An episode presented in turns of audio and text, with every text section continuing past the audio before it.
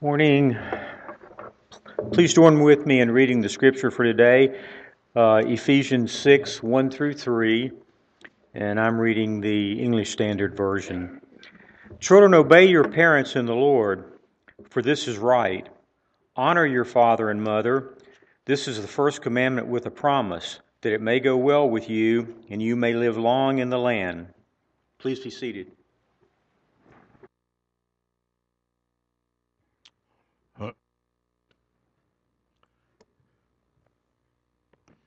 Well, I'm delighted to be with you today, as I always am. I'm very grateful to be able to worship with this lovely congregation. I enjoy the singing, the very fine way that you enter into our singing, and the prayers are so sincere and scriptural.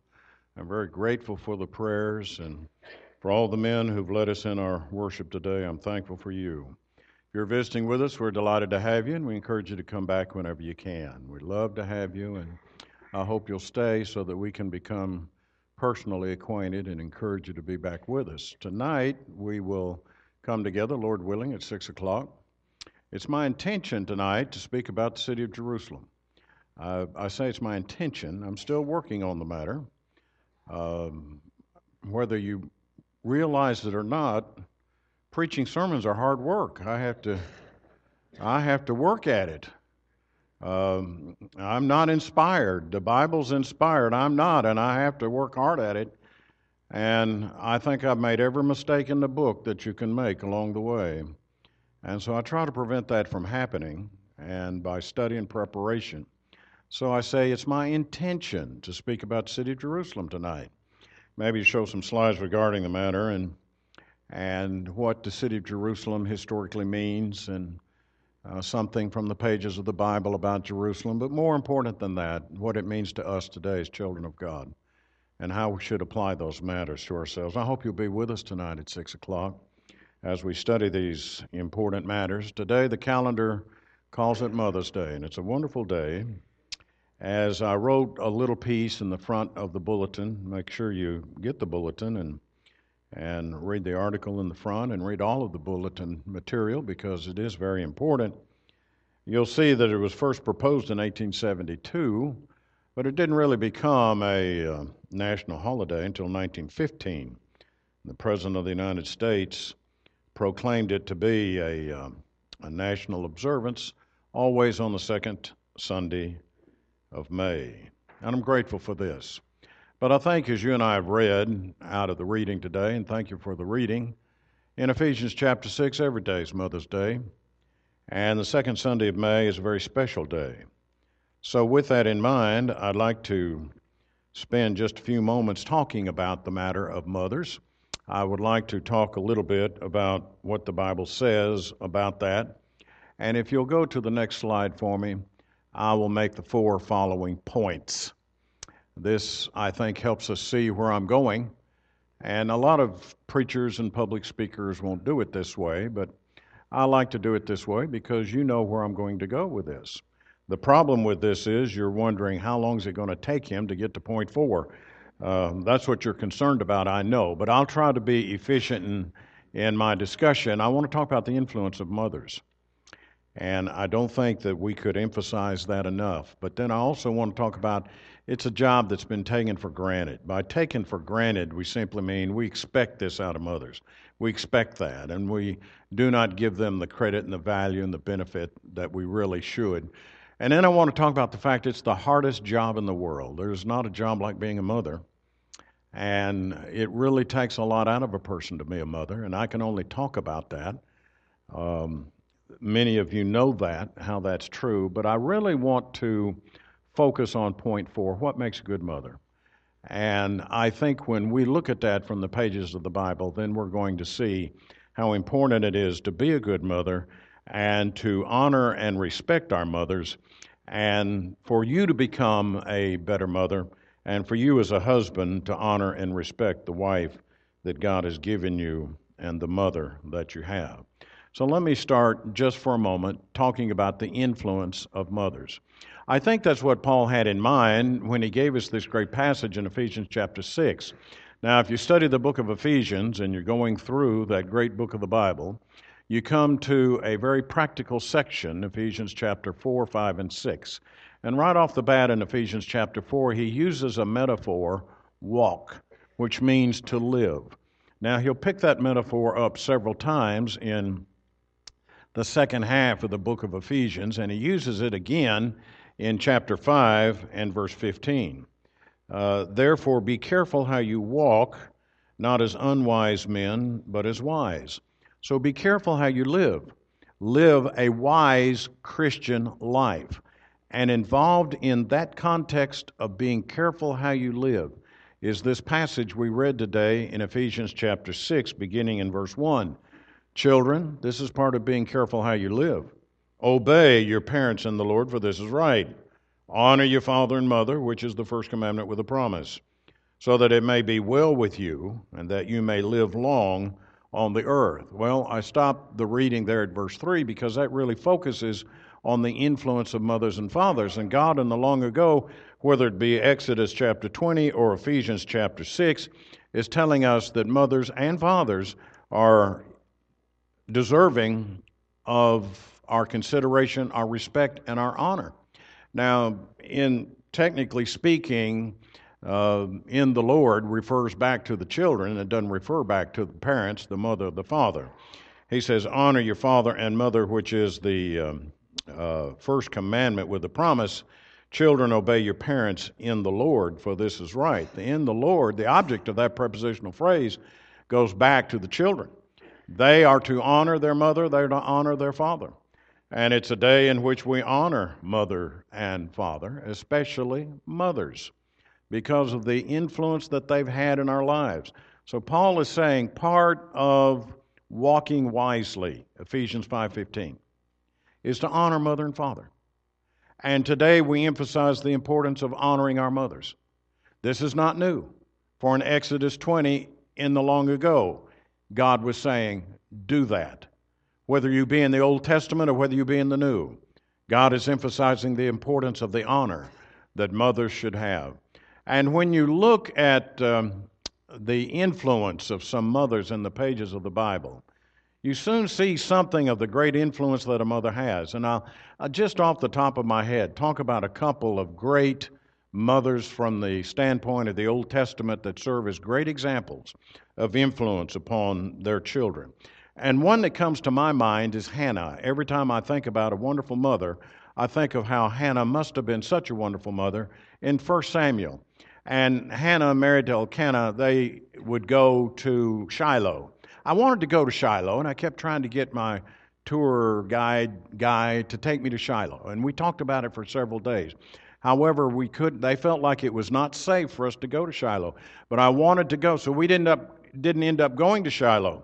But I wanted to go to Shiloh because it's at Shiloh that the ark was. It was at Shiloh that the children of Israel during this time of their history would go to Shiloh to worship, and they went every year. Probably the Feast of Tabernacles or something like that was bringing them to Shiloh, and Hannah would go to Shiloh, but Hannah didn't have any children.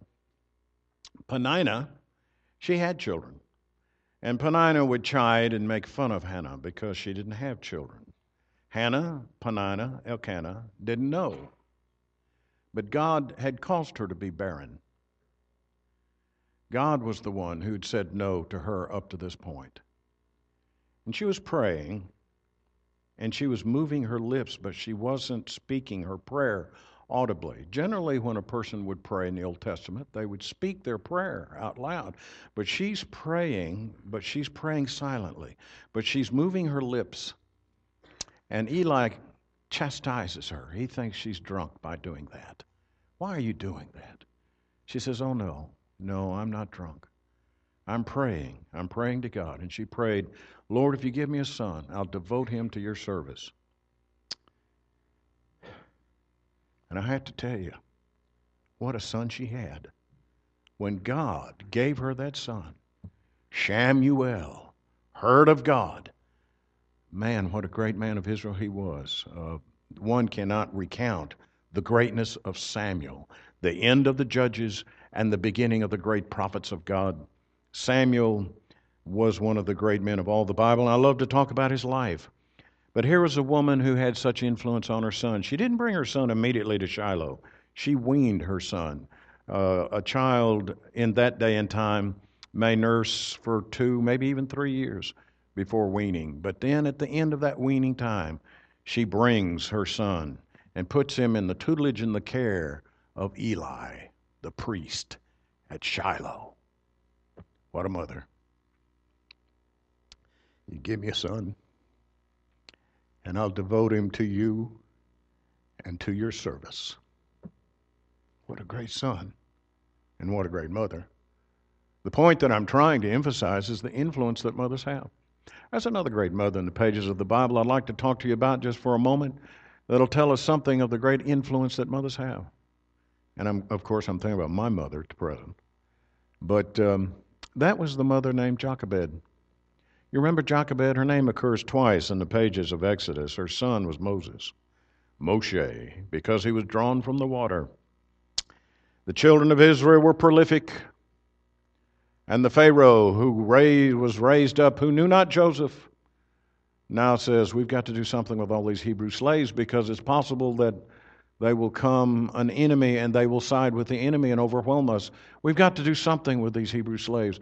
And so I don't see how they could do it, but the decree went out throughout all the land that the midwives who would help deliver babies among the Hebrews, when a boy would be born, they would take and kill the boy, they'd murder him. But the midwives were faithful to God and they didn't do what Pharaoh had commanded them to do. And Pharaoh brought the midwives in and said, Why didn't you do what I told you to do? And they said, Well, the Hebrew women are so prolific, they had the child before we ever get there. And God blessed the midwives because they were faithful to God and wouldn't follow the decree of a wicked king, killing innocent children. I don't see how a congreg- I don't see how a culture can do that.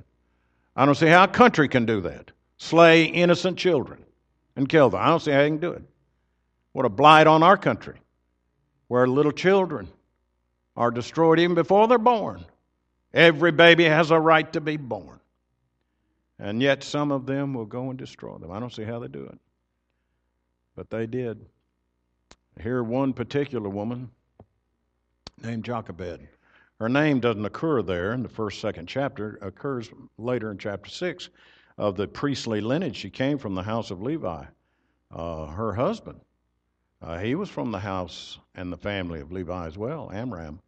And so when she had this baby boy and she saw what a beautiful baby boy he was, she took that ark made out of bulrushes, made out of those stalks and stems and leaves and limbs, and pitched it within and without, put that baby, that precious child, in that little box, that little ark, and there set it afloat upon the Nile. But God was working in his providential way. And the princess of Egypt heard that baby crying. And when she opened up that little bulrushes of an ark, she saw a beautiful baby. Miriam, the sister of Moses, came running up. She says, I know a, a nurse for the mother among the Hebrews. She said, Go get her.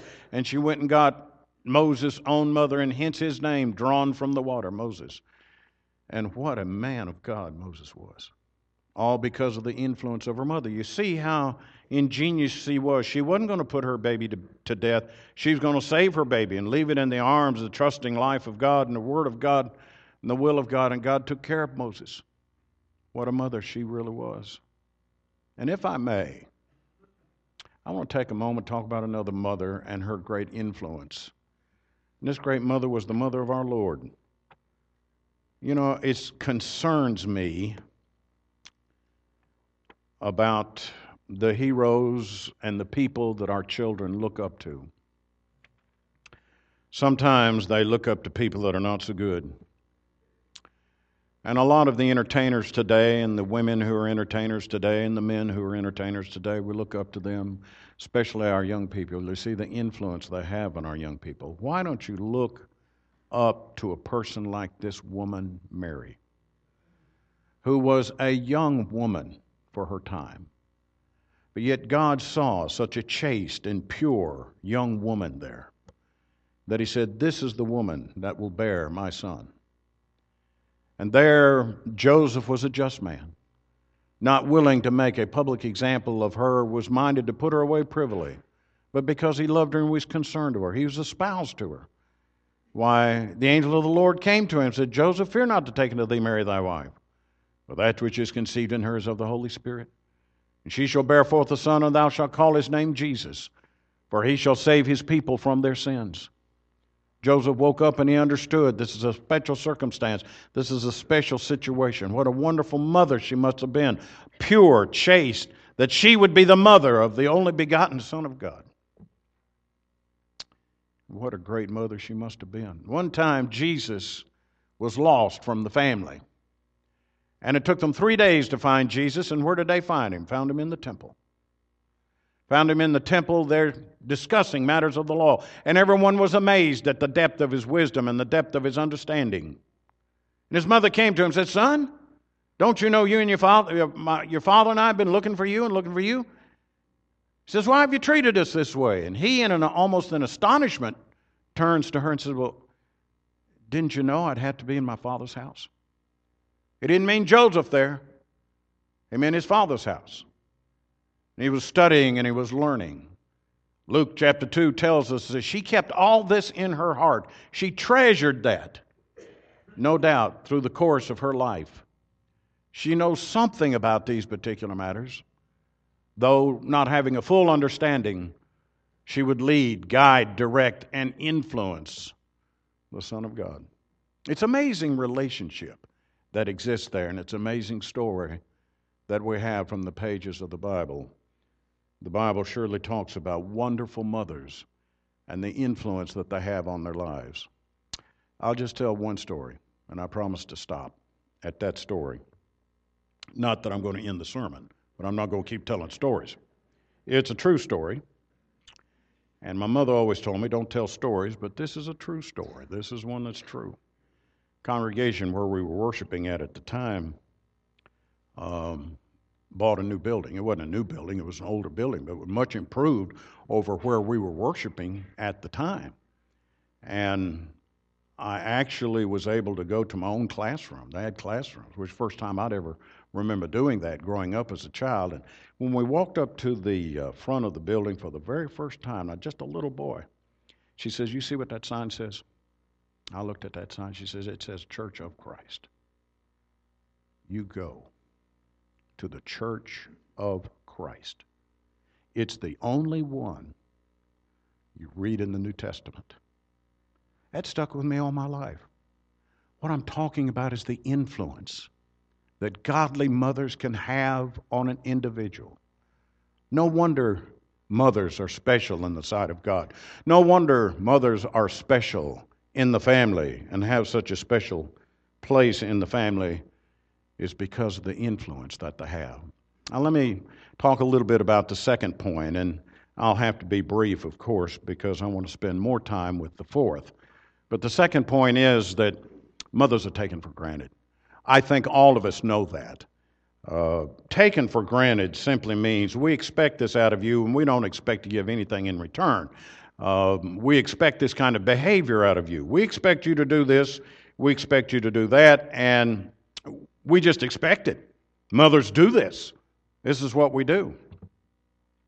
Mother, I was visiting a family one time and eating. They invited me over to eat. It was in the afternoon, evening. And um, she was busy doing the wash and she was busy doing the cooking. And they were very good friends of mine. I said, Well, you've been working all day. She says, Welcome to my world as a mother. And I thought, you know, that's right. She's cooking the dinner for us. At that time, we called it supper. I don't know, somehow we changed. It's not dinner anymore, now it's supper. And she's also doing the wash for the family. We expect certain things out of mothers, and they're taken for granted. And a lot of times we don't understand, and we don't realize just how much we should really appreciate and value all the wonderful things good mothers do.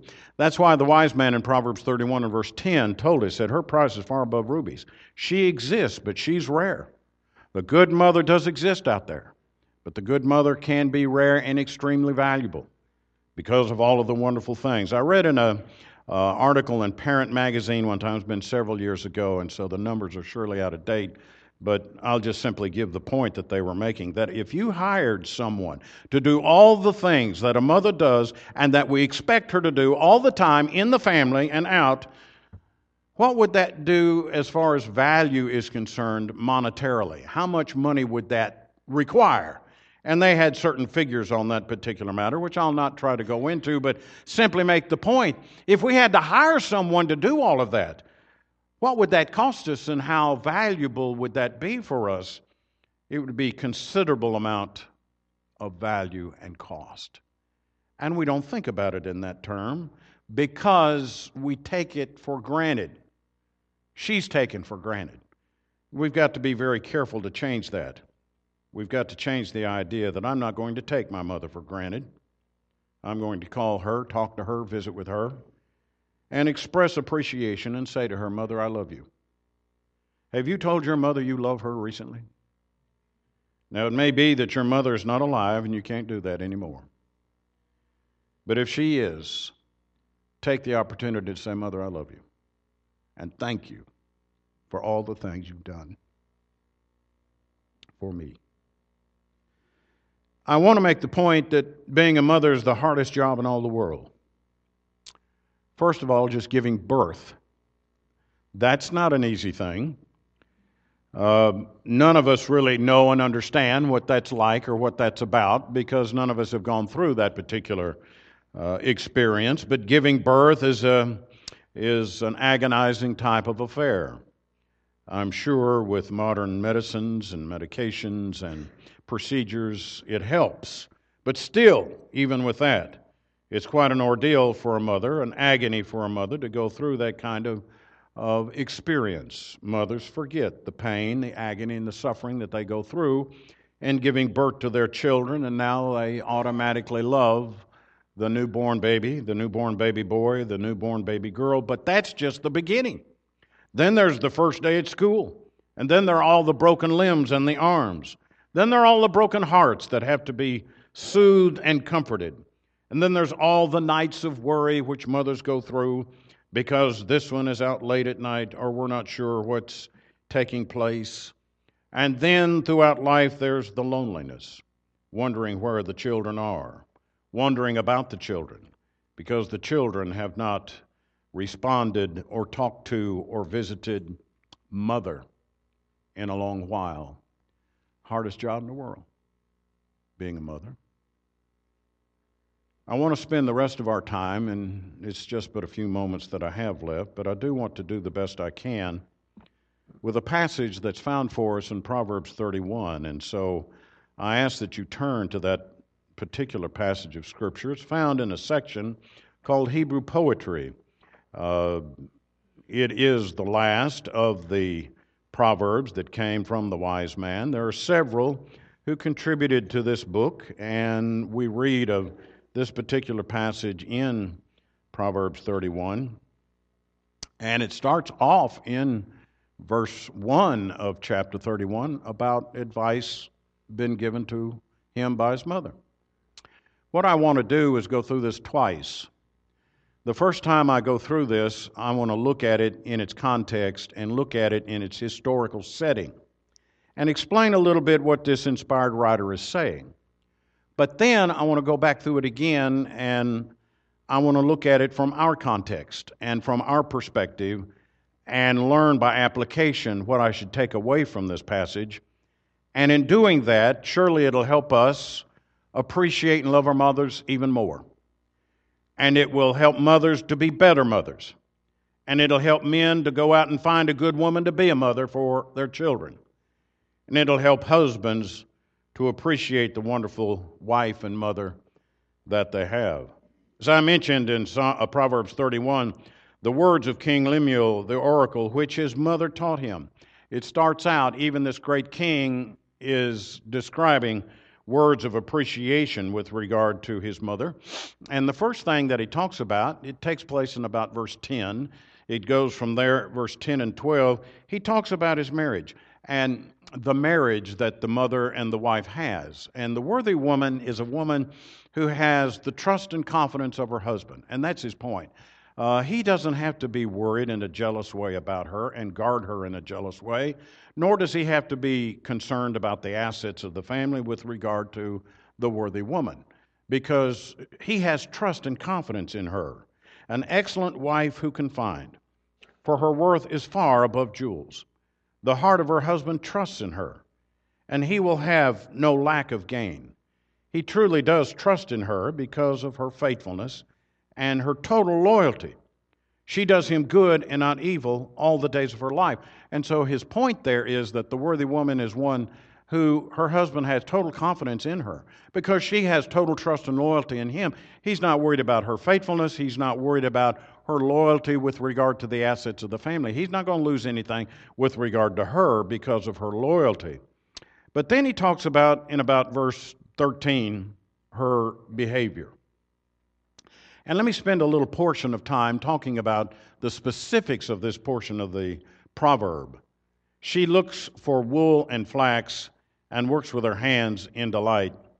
She is like a merchant ship, she brings her food from afar. In other words, she secures the very best that she can for her and her family. And she's looking for the very best. She looks for wool, she looks for flax. In her mind and in her priority is her family and she's looking for the very best for her family. Now, the merchant ships that come from afar, they were bringing the very best materials. And so, in that regard, she's going out and pursuing that. But that's not all. She prepares the very best that she can for her family as far as their food is concerned. And she rises early in the morning to start that process because it is a laborious process. She rises also while it is still night, verse 15, and gives food to her household and portions to her, her maidens. And so, through a laborious task, she doesn't have a stove or an oven or a microwave or anything such as that. It's a laborious task, but she gets up early. She gets up before the sun does. And if you'll notice his comments about the matter, her work is from sun up to sundown. She's working all the time as a worthy woman and as a worthy mother. She's a very resourceful person. She looks out there and she sees that here's the possibility of buying a field. She considers a field and buys it. From her earnings, she plants a vineyard. She girds herself with strength and makes her arms strong. She is a strong woman because she's going out and doing things that needs to be done. And she gets out there and she's resourceful and she uses the opportunities that God has given her in order for the benefit of her family. Now I'm at about verse 18. She senses that her gain is good, her lamp does not go out at night. And that goes back to the point that I was making about her day. Her day is from sunup to sundown. I mean, she's working all the time for the benefit of her family, and hence the reference to the lamp. Now, she works all the time he uses terms like distaff and spindle. These are words that convey the idea of turning wool into um, thread. And she uses these tools for the benefit of her family. She stretches out her hands to the distaff. This is verse 19. And her hands grasp the spindle. She extends her hand to the poor, and she stretches out her hands to the needy. She is a merciful type of person. Even though she's working for her family, she also is considered of those who are in need. And her priority is her family, but she helps the poor as well. Her husband is enhanced because of the kind of woman that she is. She's not afraid of the snow for her household, for all her household are clothed with scarlet. She makes coverings for herself. Her clothing is fine linen and purple. She wears fine clothing. But it's because she has helped the poor with their clothing, and God has blessed her in that regard with hers. And so she's able to wear fine clothing because of the sacrificial heart that she has toward others. Now I'm in verse 23. Her husband is known in the gates when he sits among the elders of the land. That's where the elders would adjudicate matters, was at the city gate. And if you had a problem and you wanted to have some kind of solution to the matter, you'd go to the city gate and to the elders and present your case, and they would make solution to the matter. Well, her husband is one of the elders at the gate, and the reason that he's emphasized here is because she's helped him get there. She's enhanced him. She's helped him get to that position, a position of responsibility and a position of credibility among other people Uh, her husband is known in the gates. She makes linen garments and sells them, and supplies belts to the tradesmen. Now, by verse 25 through 27, he really gets down to the matter of her character. Up to this point, he's talked about the activity of this worthy woman and mother, but now he talks about her character, and the real strength of her character we see is on the inside. It's not on the outside totally. Strength and dignity are her clothing, and she smiles at the future. It's an interesting way to describe the inward character of the worthy woman and mother. She is a teaching individual, and she teaches wisdom and is tempered with kindness, verse 26. She opens her mouth in wisdom, and the teaching of kindness is on her tongue. She understands the Word of God. She understands the wisdom of God to her ability and to human limitation, and yet she tempers that with a kind heart and a merciful spirit, which only a woman really has. Men really don't have that kind of aptitude and ability. She's a skilled manager of her home, verse 27. She looks well to the ways of her household and does not eat the bread of idleness. She's not indolent in the responsibility and chores that need to be done, and they are so many. Now, by verse 28 and 29, he's talking about family life and how she handles every day to day affairs with regard to family life. Her children rise up and call her blessed. Oh, they love her. Her husband also, and he praises her. He praises her, saying, Many daughters have done nobly, but you excel them all. He praises her because of the wonderful work that she's able to do. She's earned the praise of her family because of the life that she has lived and because of the inner quality that she has. And her husband recognizes that, and he praises her as well. Verse 30 and 31, the last section of this particular proverb, which is an amazing passage of Scripture, really talks about her spiritual life. Let me make comment as I explain what he references here. Charm is deceitful and beauty is vain. You see, form and face are not the most important thing to the worthy woman and the worthy wife.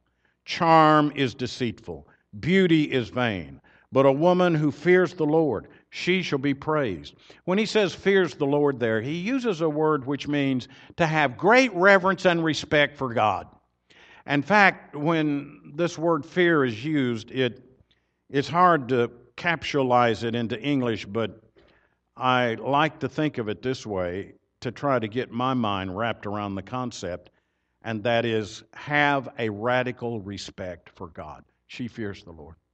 She has a radical respect for God.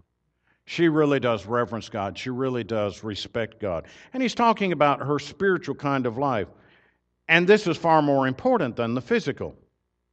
Give her the produce or the product of her hands and let her works praise her in the gates, verse 31. And I often thought of verse 31 as that is a fitting eulogy for the godly mother. Let her life praise her. Let her life be the kind of life where it really bespeaks that of a godly woman. Now, I want to quickly go back to Proverbs 31, and I've explained it in just a very brief way as to what the writer is saying and kept it in the context as best I could with regard to the day in which it was written. But what does that mean for me? And what kind of application should I take from that? One of the things that I see from this particular matter by means of application is this wonderful woman and this wonderful mother is a modest woman and a modest mother. And one of the things I read about in this passage is the fact she's making these clothes and she's dressed in fine clothing. And she's helped other people who are needy to have clothing as well. And God has blessed her because of that. But she's a modest woman. And if there's anything that we need to learn and study from the pages of the Bible today, is modesty among women. Women need to adorn themselves in modest apparel. And they need to be a kind of modest person. 1 Timothy 2 and verse 9 is the New Testament teaching on the subject. And women need to be considerate of that particular matter. And I'm going to tell you another story. I said I wouldn't, but I'm going to. And it's a true story. I want you to think about it. And I'm not talking about anyone here I'm talking about a galaxy far, far away from here, okay? Man comes to me, he's a faithful Christian man. He says, I have a problem. I have a problem. And I'm saying, Look, I probably am not the right guy for you to talk to about your problems. I'm not a good counselor. He says, No, I want you to know that I want you to help me. I said, I'll do what I can. And the problem is immodesty. And that's as far as I'm going to go with that. And he had a real problem with it immodesty in women. But he's a sensitive, sincere, faithful Christian. And he recognizes the problem he has with that. And he wants to study the Bible to improve his life and make it more like Christ. Another man comes to me, same problem, different man altogether. This is not here. This is in a galaxy far, far away from here. So it's no one that you will ever know. He has such a problem with this, he cannot go outside his house. Because everywhere he goes, he is confronted with the sexual innuendo. He's confronted with the problem of modesty in dress, and it engenders thoughts which are really corrupt in his mind, and the Bible condemns that. Ephesians chapter 5, Ephesians chapter 6, Colossians chapter 3. And he's saying, I, Help me get over this. Help me. This is a problem. And as women, you have to know that. The worthy woman, the worthy mother, is a mother that dresses modesty, modestly and conducts herself in a way that will not engender feelings in another that cannot lawfully be fulfilled. Now, that's a straight definition of the word lasciviousness. And when someone dresses in a provocative type of way that will create desires in another person that cannot lawfully be fulfilled, that person is involving themselves in the sin of lasciviousness. And let me put it to you this way if God will condemn a man for looking upon a woman to lust after her in his heart, what will he do to the woman who provokes that kind of thought in another man's heart? He'll condemn her too. The worthy woman, the worthy mother, is a modest woman who dresses modestly and is concerned about the other person. And that's one of the points that I read about the worthy woman. She's thinking about other people. This wonderful woman that I'm reading about, this mother, this woman, Proverbs 31, She's thinking about the poor. She's thinking about her husband. She's thinking about her children. That is certainly something that Christian women do, don't they? They're concerned about others and they think about others. One of the things I saw about her in this book, she's a teacher. She teaches others. She teaches others the wisdom of God. She trains and instructs children, and she helps them see the way of the Lord better. She knows the truth of God's Word, and like only a woman could do it, with tenderness and kindness and love in her voice and in her heart, she's teaching little children. She's teaching others. Where would I be without godly women in my life? Where would you be? women as mothers who took the time to teach. They have a heart of gold. Godly women and godly mothers. And that's certainly manifested in this particular passage.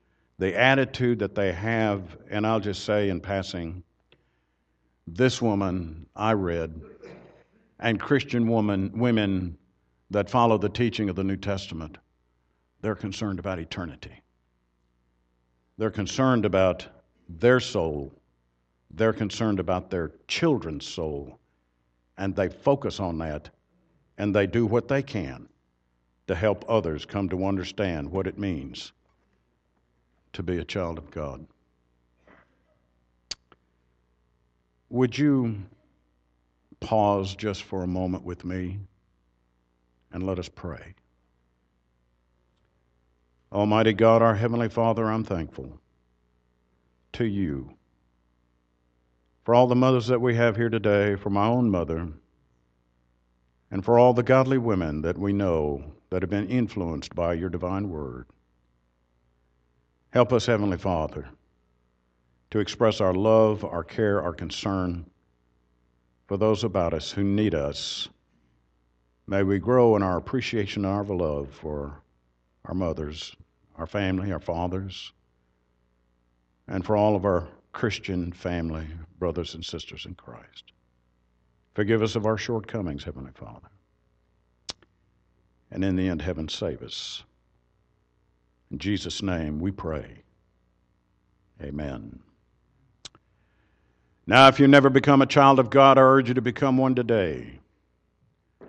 I urge that your heart be pricked to the point where you say within yourself, I am not a child of God. I never repented of my sin, as the Bible teaches me to do. I've never been baptized into Christ, Acts chapter 2, verse 38, and I want to do it today. I hope that's the case for you. I hope you'll come to see that God's way is the best way and that you'll repent of your sins. That means get the sin out of your life and do it now. Luke 13, 3.